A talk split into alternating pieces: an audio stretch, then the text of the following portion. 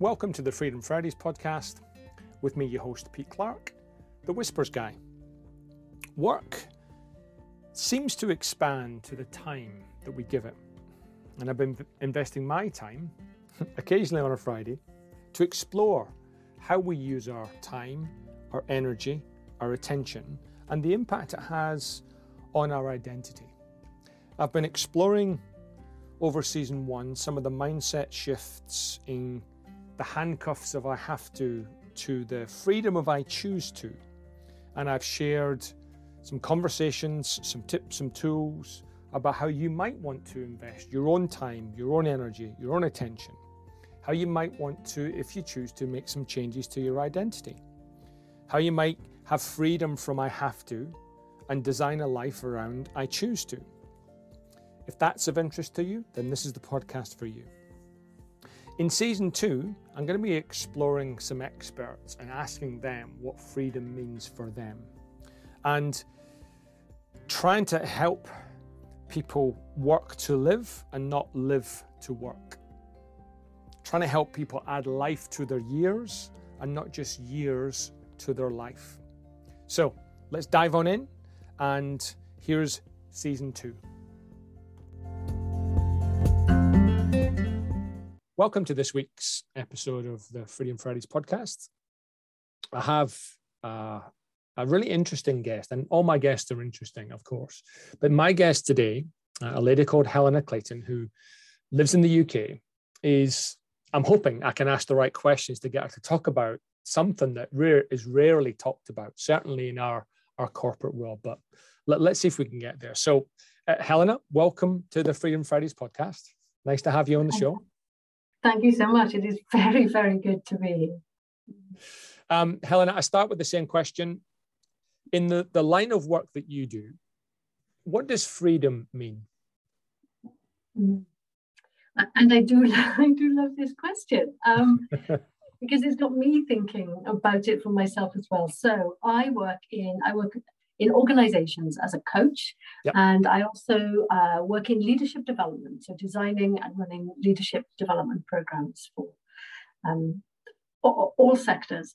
So I think freedom is two things in that work. Um, I think in my coaching, it's well, perhaps across the piece. I think it's about helping people see that they that they have choices and options more than they know or more than they think or feel they do. Uh, so I think it's the freedom comes from just inviting people to see a much wider range of options and possibilities. Mm-hmm. And that also includes not just options to act, but new ways of seeing things, seeing the world, seeing their beliefs, seeing themselves. So I think freedom from stuck, stuck ways or limited ways, uh, yep. narrow ways of seeing things. And also, and this is becoming increasingly important to me, and I'm not entirely sure I have the words for it, but something about um, I have a, a, sense that many of us, not all, um, have ended up living rather dry lives, perhaps small um, or shades of grey. And clearly, this isn't true for everybody. Um, and I think that there is something about, um, and that is a stuckness. And I think freedom is also about um, helping people live lives, construct, live lives that are full of um, richness, that are technicolor, not shades of grey, that are multi stranded, multicolored. And that includes um, uh, having a life that nourishes us, that we feel fully alive in, and uh, where you know feelings or emotions like aliveness or joy or love, these are really um, front and center. I have a colleague um, who is from the corporate world, and she uh, she said recently she has chosen to put joy at the center of her life, and things are completely different as a result. And you know that I do some work exploring love, and so there is mm. something for me about if we put love at the center of our life, then what, well, for this podcast, what kind of freedoms might there be? What might be possible? What mm. other choices might be? So, so bit of a long waffly answer, but that's no, where uh, your Helena, takes me. I, I, we chat we chatted a little bit about before we started, and and what what continues to fascinate me and inspire me is when I have a guest like you, uh, and I've done about fifty odd of these, and I tell them my style, which is I'm just going to ask one question and we'll take it from there. And I've never ever been disappointed or left with what am I going to talk about now? Mm-hmm. Because how you've answered that, there's probably five or six conversations we could have just in some of the things mm-hmm. that you mentioned. And I'm going to have to think carefully because there's many things I want to pick up on. I'm going to have to think carefully about where we start. Um, but thank you. That's a that's a great introduction to freedom from all of those previously held constraints. And I love the freedom from shades of grey. mm, well, and and what's come up for me hearing you talk there is there's a really strong image when I coach people. And here, for example, if I make an amalgam of many, many of my coaching clients who start work at seven in the morning, they finish at uh, seven at night, they spend two hours with their kids, then they go back online to finish off their work. Mm. Um, and when I say something like, how do you feel about that? They kind of say, oh, that's not okay. And when I gently sort of explore, so what might you want to be different? The sense of fear or terror of actually um, changing anything in those structures feels to me like such a prison, you know. So I, I just have this sense as we're talking about, we put ourselves in cages of our own making sometimes. Yeah. Um, so there's something about freedom. It's like, how do we help people find a key to I don't know, open the door. Yeah. Something like that. And I think the irony is the door's probably already unlocked. Right. But we right. just don't know it. Yeah. And, and, you know, your example I I resonate with actually because I'm probably in a camp.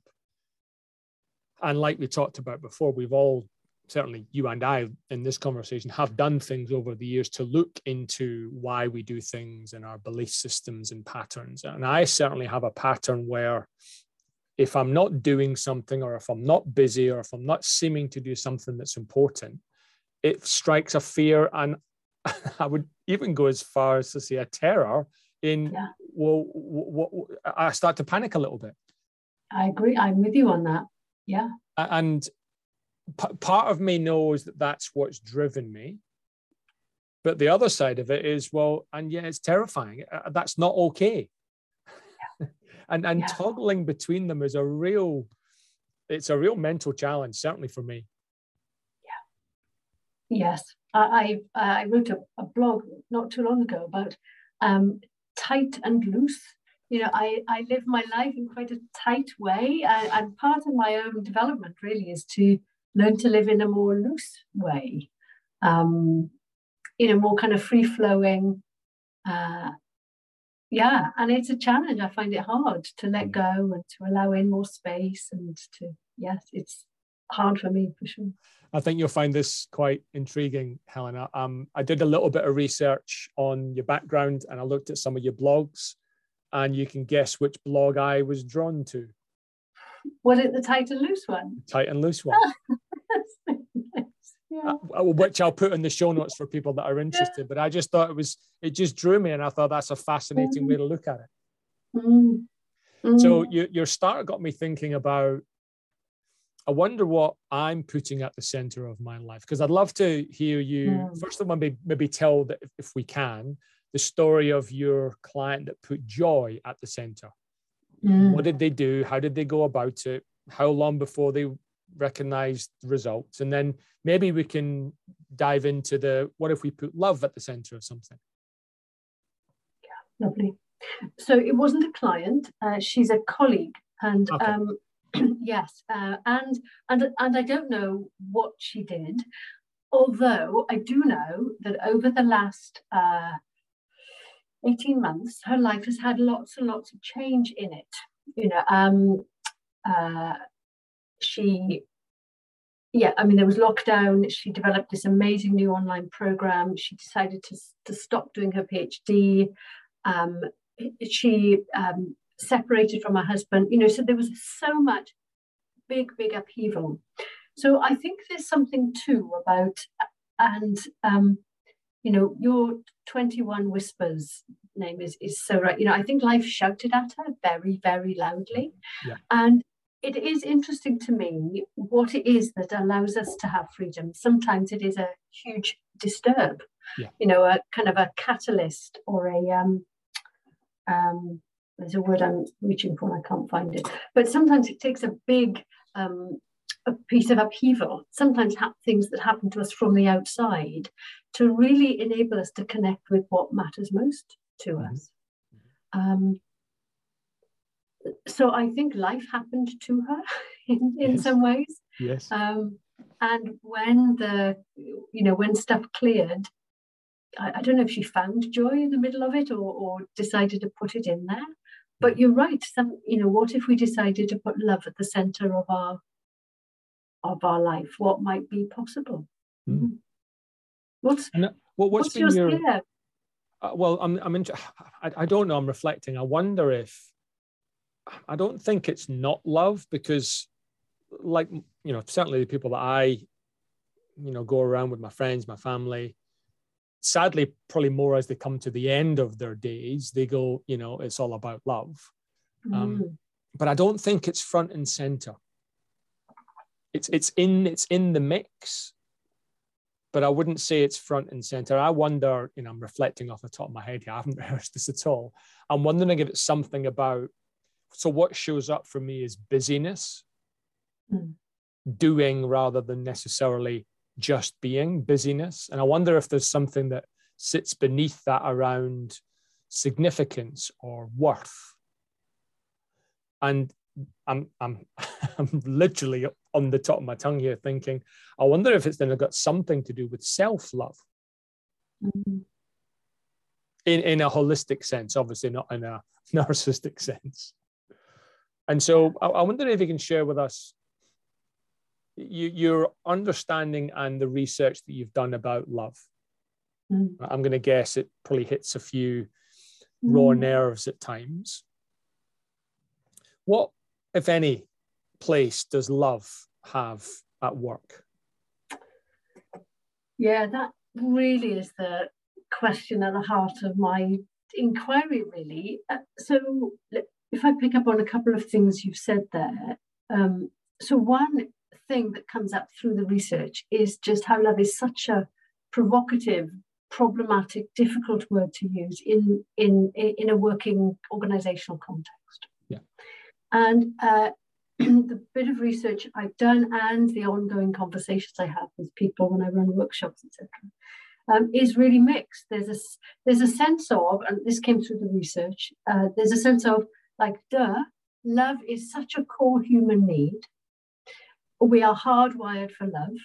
How can it not also be, I don't know, relevant or um, there in the workplace, right? Uh, it, it, just is such a, um, it's the river that runs through all of us. That's that's one mm. um, take.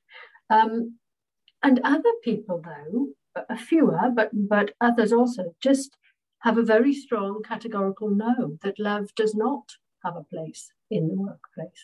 Mm-hmm. Uh, love is private, um, it's personal, um, and quotes from the research have been things like um, love requires that I am vulnerable. Vulnerability is a weakness, and weakness does not belong in work. So there's a link between you know vulnerable weakness, and that's not okay at work. So um, it's really tricky to bring into the workplace. And um, uh, but yet, though, when I speak to groups about love in organizations, many, many people sit forward on their seats. Hmm. Uh, more people than not are want to move towards that conversation rather than away from it. Um, so I definitely think there is an interest. Um, and then there's the kind of yeah, but how do we do this? How do we yeah. um, bring or talk about uh, love in the workplace? And I intentionally use the word love. I um, when I first started doing this research and said to people, colleagues, friends, colleagues surprised me particularly. I am going to look at love at work. And was an, oh, sure, but you don't mean love, right? You'll be looking at um, compassion or empathy. I said, no, no, I'm definitely going to look at love. And somebody else said, okay, but you'll end up talking about engagement. So I, I definitely won't. so even, you know, that we're okay, get, well, we're starting to get okay in using words like compassion or empathy. Yeah. But I'm, I'm I'm kind of holding fast to love because it is much more bold. It is. So a real mixed response actually from from folks, and understandably, mm. right? Because it's um, we are so uh, guarded and armored in work mm. Mm. that it, it is understandably really tricky to um, then um, bring in some of the softer uh, emotions. And love isn't always soft, by the way. But, yeah. So, yeah, yeah, I understand the difficulty of it. And so, how would you explain to someone, if indeed there is, and if indeed there is in the workplace, the difference between love and, say, empathy? Mm. Yeah.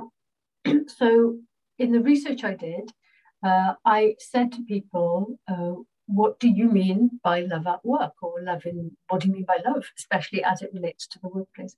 And i ended up with six kind of buckets of um, uh, responses. Um, or was it five I'll, I'll work it out in the tick. So the first one was a bucket called care.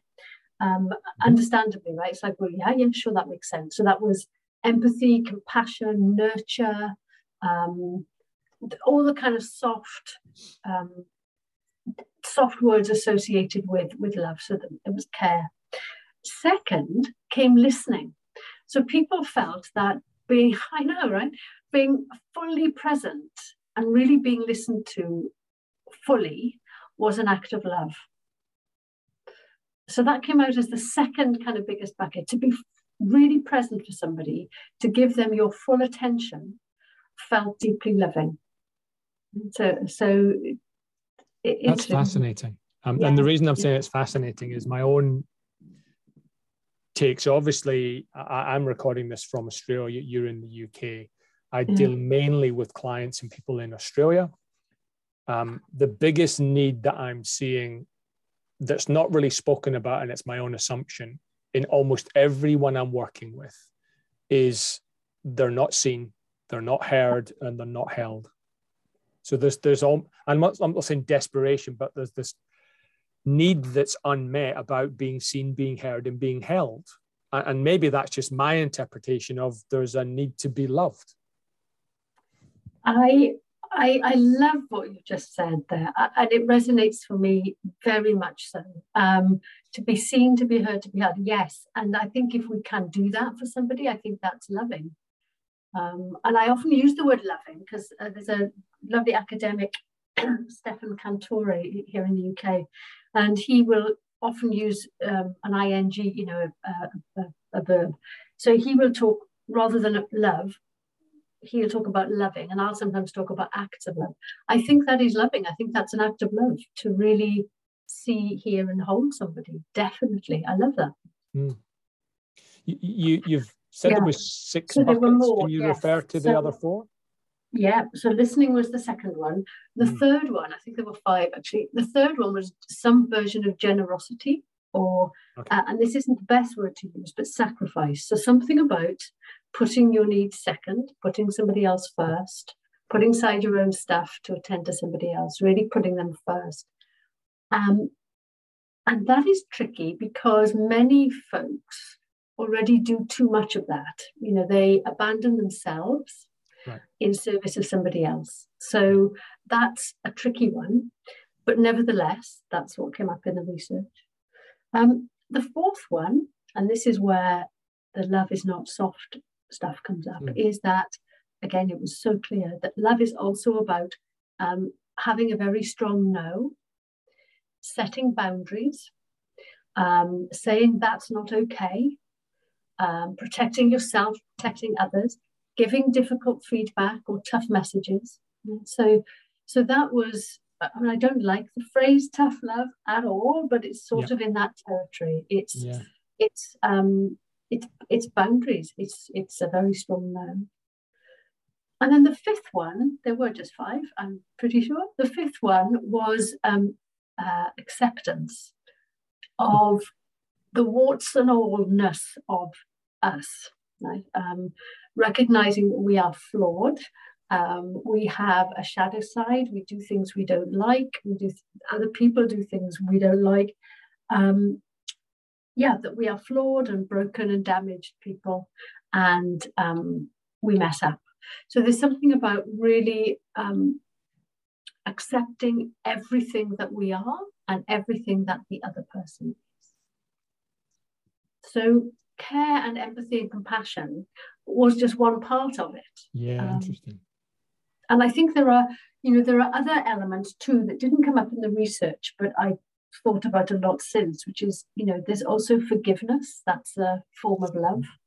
You know, that's an act of love. I think creating hope um, uh, and offering hope to people or to, yep. to, yourself, that's an act of love. Yep. Um, so I think there are other dimensions too, but yeah, that's my. Did it? Did your exploration touch, or how did it touch on a concept of self-love? Mm. Right, it didn't. Mm-hmm. But what is interesting is um, whenever I run, so I have tried to set up some workshops exploring love in the workplace.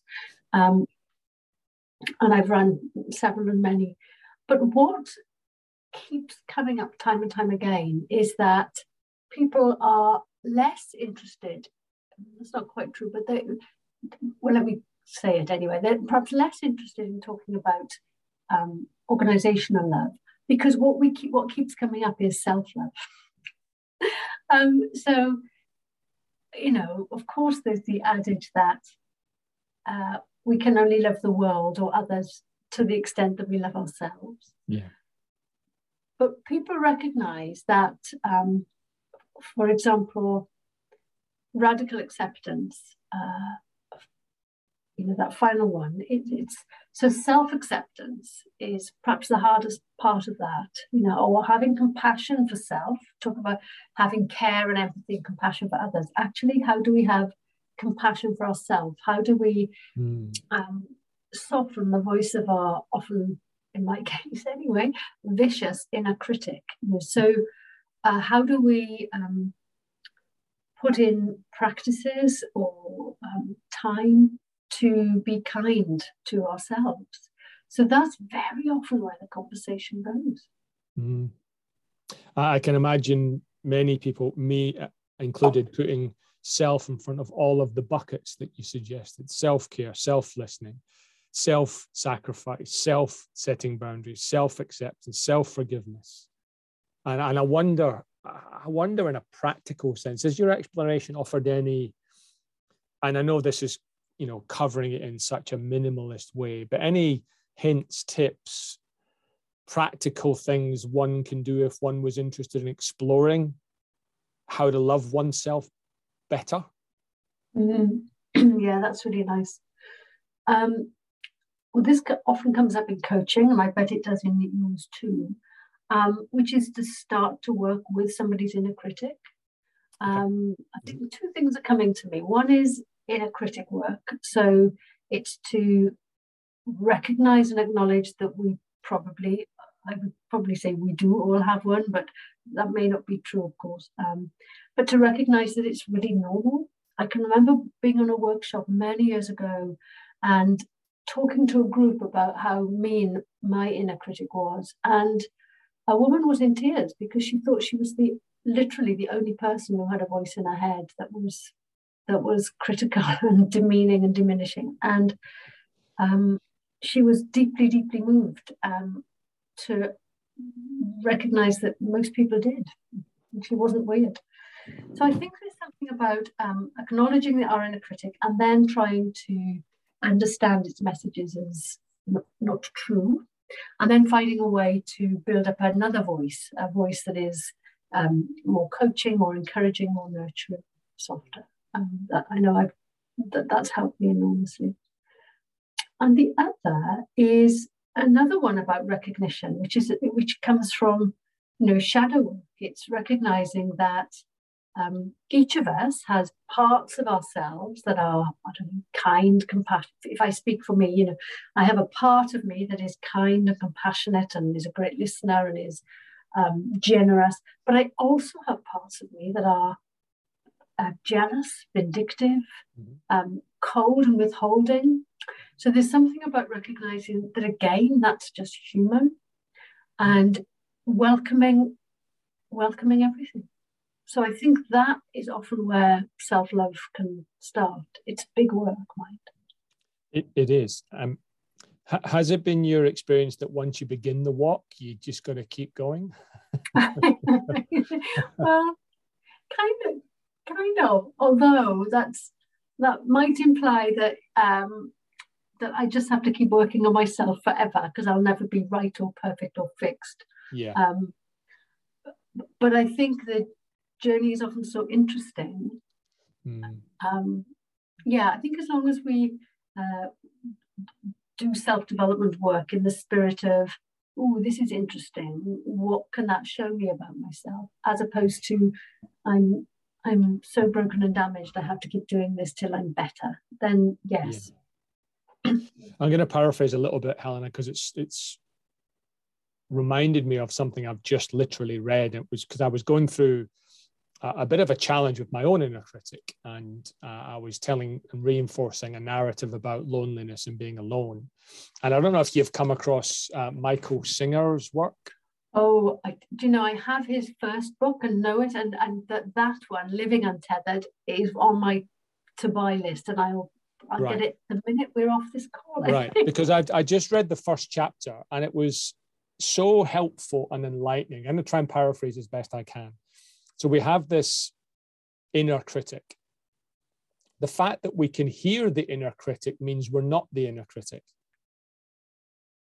and and you know i'm paraphrasing massively and he explains it really well. He gives some really good examples. And it just helped me step back from yeah that's not me. It, it, obviously it's in my head and it's a, a, a, narrative inside my head somewhere and it's there for a reason and I'll, I'll, I'll try and welcome everything but it's not me. And it was able to it, it was really helpful in terms of me stepping back to and it leads to the question well who are you? which is an impossible question to answer. And i'm choosing not to answer that at the moment but what i am answering is well the inner critic is not me. Yeah. which i think is actually for me it's been really helpful to just detach a little bit and put the critic in the passenger seat not the driver's seat. Very nice. Yeah. Yeah and you're reminding me of Michael Singer actually, because in in his first book, The Untethered Soul, I think it's called, he he talks about the inner critic like a really irritating flatmate. Uh, yeah. That you've got this lodger, and it turns out to be the biggest pain in the backside because yeah. it is so kind of mean and you know, but it just won't leave. and I, I love that. It's like, yeah, yeah, this other person in my head is. I, I love that piece. Yeah. Yeah. Um, Helena, you've mentioned many times, and we'll put it in the show notes about the research that you've done on mm. love in the workplace. Um, would you maybe give us some of the headlines that you discovered? Mm, yeah. Um, and through yeah, and through other other conversations. So the first, I think, is that um, when I asked people, does love matter in the workplace? Sort of 90% plus said, yes, it does. Um, wow. Yeah.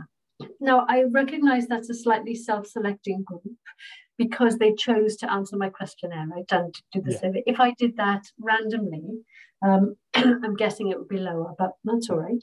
Um, many people, though, said it was very difficult to talk about at work, of right. course. Um, we've talked about what the research showed um, people defined love as. Right. But the other thing I asked about was what gets in the way of love being more present or talked about in the workplace. And I ran an event the other week called Blocks to Love. So this is also some of the interesting stuff for me in organizations. So one um, block um, is the pace we work at. You, know, you talked about busyness one is the pace we work about, we work at, and uh, I sometimes quote a, a, U.S. pastor who said, you can't be a hurried person and a loving person. And that is true for me. there's there's a mic drop moment, Helena. I know, right? You can't be a hurried person and a loving person. Um, yeah. So uh, yeah. So there's something about the pace we work at. Uh, there just isn't enough room for connection, for love, for contact, for seeing and hearing people. To to, mm. to come back to mm. what you said. So there's something about that. Also, love is um, unhelpfully associated with sex, with romance, yep. with religion. Yep. So, again, understandably, folks might think, well, it doesn't belong in work because none of those things belong. Mm-hmm. Um, a third block was um, trauma. So, um, mm. uh, there's some research from the UK, I think it's from the UK, no, may, may not only be, um, into uh, childhood trauma, which are called adverse childhood experiences, and they can be as ordinary, inverted commas, as your parents divorcing when you were young, through to, you know, um, being the victim of violence or sexual abuse or emotional. And the research says that between 40 and 60% of us experience something like that. And what happens, as I know, what happens when we're a child is that we do whatever we can to keep safe. And that usually means um, cutting off from um, emotions that that uh, we find difficult um, or that scare us. So we shut down parts of ourselves. I'm no expert in this, and there'll be people listening who will be thinking that is. I could definitely explain it better, but we shut down parts of ourselves, and we don't naturally bring them online again as we grow older. So for many of us, it's really difficult to connect with love when actually we had to do some fairly um, uh, strong things to protect ourselves when we were little. Um, so there's trauma and how that shows up, and that kind of just gets in the way of us connecting deeply often. So the blocks are really interesting. Um, mm. And also, um, love is gendered. So love is seen as women's work. And is that um, right? Yeah, yeah. And in, in, what sense? So did the women say that and the men said that? Yep. So um, a couple of things. Um, there's a uh, because love is usually associated with care. You know that first bucket from the research. Care is seen as stuff women do. So that's uh, through the ages, women have traditionally um, taken on more of the caring work at home children, obviously, but parents or um, mental load, emotional load in a relationship. Um, so love goes into into into the same kind of thing. Well, that's kind of that's women's work, and of course the the workplace is not a woman's world. It's predominantly a man's world. Mm. So it means that love is not especially welcomed. I mean, this isn't explicit, because it's women stuff and women are not especially, I mean, this is perhaps stating it a bit too strong, not especially welcomed e- equally in the workplace. So yeah, it, it's um, and by far and away, when I run workshops, it's women who sign up. It's women who come along and are interested in exploring love in the workplace. Wow. So yeah, I, I think it is. I think it is gendered. I mean, it isn't in terms of our um, natural innate hard wiring for love. Yeah. Of course not. That that love isn't gendered at, at all. Um, but uh, in the workplace, you know, a, it being a blocker to why it isn't, I don't know, um, spoken about or um, th- that there it, it's gendered in that sense. Which is, which again staggers me. Um, uh, sadly doesn't surprise me. Uh, so, what, what do you think's going on? Um, because if I reflect on most of my male relationships, um, you know, sometimes jokey, sometimes not, sometimes after a couple of beers, sometimes not, we would say pretty regularly, Hey, love you, mate. And so we use the words. Mm-hmm. I, I, mm. don't know, I'm, I'm, assuming that's what we mean, certainly what I mean. Mm-hmm. But it would be at its fundamental core, with the same love care, mm. listening, generosity, boundaries, acceptance, forgiveness, hope that I'd love my mates with, that I'd love my family with. Mm. It may express itself differently because of the society we live in, but it feels like the same. And mm. I perhaps would maybe express it less to my mates than I would do to my wife, Chris. So, what do you think prevents men mm. from going beyond the hey, love you, love you, bro? Uh, we seem well, to just touch the surface and that's it. Yeah, I mean, it's perhaps more a question for you, Pete, but I, I'm guessing it's something about, uh, and I'm really making a huge generalization here, that um, the uh, expectations that are put on boys to be strong and brave and um, to be strong and brave. So, and, and not to show weakness and not to cry. So I'm guessing that must be a big part of the root system. Mm. Um, yeah, what, what what what sense do you make of that? What do you think might get in the way? I think that's definitely part of it. Mm. Um, my sense is that men more so because obviously there's there's a spectrum going on here. There's a continuum uh, men more so because of that root system have had it um, shut down. Mm-hmm. and yet still carry it. Yeah.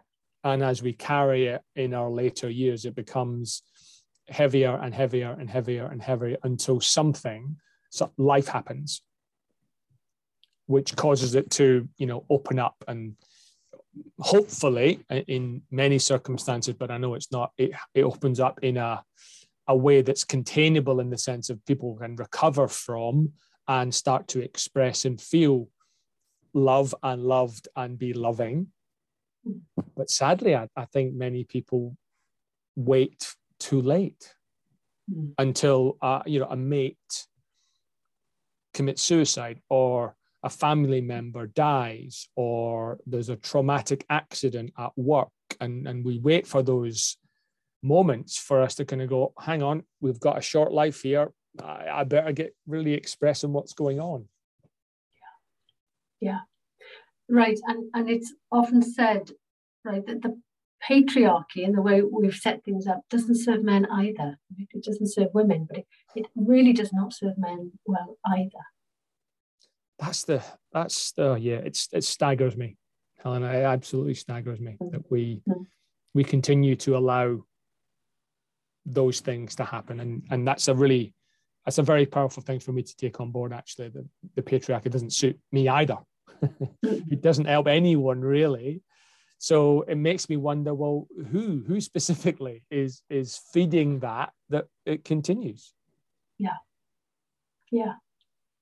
Right and and bringing it back to freedom it's like how are we like when i think of freedom i think of you know stuck and trapped and yeah. how are we all you know um stuck i mean not all clearly but how might we be stuck or trapped in a way of doing things which we are that, that well we know we're I, I tend to think quite darkly around um, um, the way the world is going. I, I, don't think it's going to end well. Um, and and we we we seem to be very stuck in ways that keep us on that track. So just in daily life, you know, it's like how do we just gently help ourselves off a track that is not helping us? Mm. And there'll be huge aspects of self awareness to know that what we're doing is not helping us. I, I wrote a, a, bit of a blog piece recently where, and I, you know, it's borrowed from different aspects of what we've all read. That every decision we make, consciously or unconsciously, is a vote for short term or long term, current self mm. or future self, the future or the past, and, you can see that playing out in all aspects of our lives. Yeah. Yeah. Um, and and love the um oh there's a I forget the, the link, but there's there's a you know a, really lovely um, thread, which is about love, is a choice. You know, um, it's like if we have cho- a zillion choice points through the day, mm. you know, we can definitely think, what's the loving thing to do here? Mm. Um, um, and that's where um, Stefan's loving is is is really helpful. What what's the more loving thing to do in this moment? Yeah. Um, which can be a really lovely guiding principle. And that's coming back to your question: What if we put love at the, the center of our life? You know, that's yeah. that's not a bad question to filter things through. Yeah, I remember an old, I think it was a Stephen Covey quote, but he may have got it from somewhere else, and actually changed certainly with my intimate relationships, the way I view my contribution to the success of a relationship, and it was love as a verb. Mm-hmm. Because, you know, a, a, young man growing up the way I grew up, love was something you kind of felt and thought, but you never expressed it. You never did anything to show an act of love. And when I came across that at a relatively young age, it completely changed, I think, for people that I was loving, their felt expression of what being loved by Pete was about. Beautiful, beautiful, and, and, and you're absolutely right there. There's something about, um, you know, we're talking about love, but actually, what we really are talking about is expressions of love. You know, what you know, what does that? Because um, I can have all the love I like in my heart, but if it doesn't show itself in the world, in our relationship or in something, then what is the point? So um, there's something about expressions of love or acts of love um, mm. that really is what matters. I, I hmm. think. Mm. Yeah, thank mm. you hmm. for bringing that. Mm. Helena, I'm conscious of time, and thank you for, hmm. for your time. I I like to try and finish uh, uh, in a relatively light way if I can. So I've got uh, just a few questions, maybe just to close us off a little bit. Um, and feel free to ponder or give us your first first choice. Um, uh, just picking up on your last comment, actually, do you have a favorite expression of love that you like to give? Hmm. I think appreciation. Okay. Uh, it, uh, very often, when I say to somebody, a friend, my husband, a coaching client, I really like this in you, or I appreciate that, or thank you right. for something. It, it it is, those expressions of appreciation are so rare in people's lives that it it often kind of takes people off kilter. Yeah, expressions of gratitude and appreciation. Yeah. And if we flip the question, do you have a favorite expression of love you like to receive? Hmm. Well, it would probably be the same because when yeah. when people spot something in me and then appreciate me for that, I feel seen and heard, right? So I feel seen um, coming back to your point. Um, so probably probably that. Okay. Yeah. Is there a maxim you like to live your life by? Ooh. um, uh, no, not really. Although, the, the, although for me, also what comes up is do no harm. So it's yep. it's uh, and that's that's not right either. But mm. um, there's something about I I don't know if I can contribute anything meaningful to the good of the world, but I, I can definitely try and not make it worse.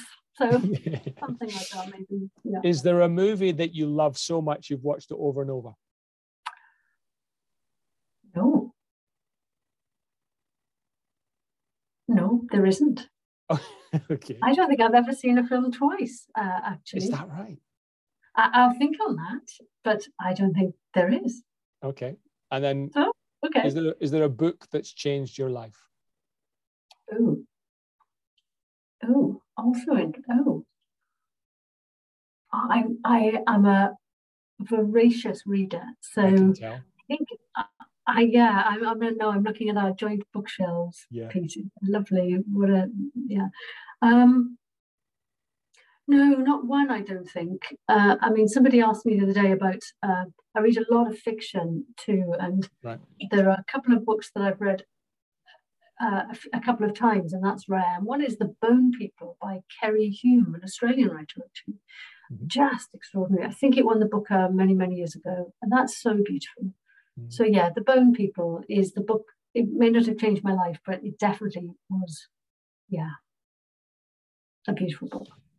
Helena, thank you so much for your time and uh, probably more importantly for humanity, thank you for giving some air and oxygen to the wonderfully important and such significant topic of, of love. Thank you. Oh, it's been a real pleasure. And I've loved this conversation, Pete. I really have. And and what I'm taking away to myself is a reminder of the kind of um, be seen, be heard, be held, uh, and also this notion of freedom from um, that is going to um, incubate for me. Um, thank you so much. It's been a real joy. Thank you too. Mm.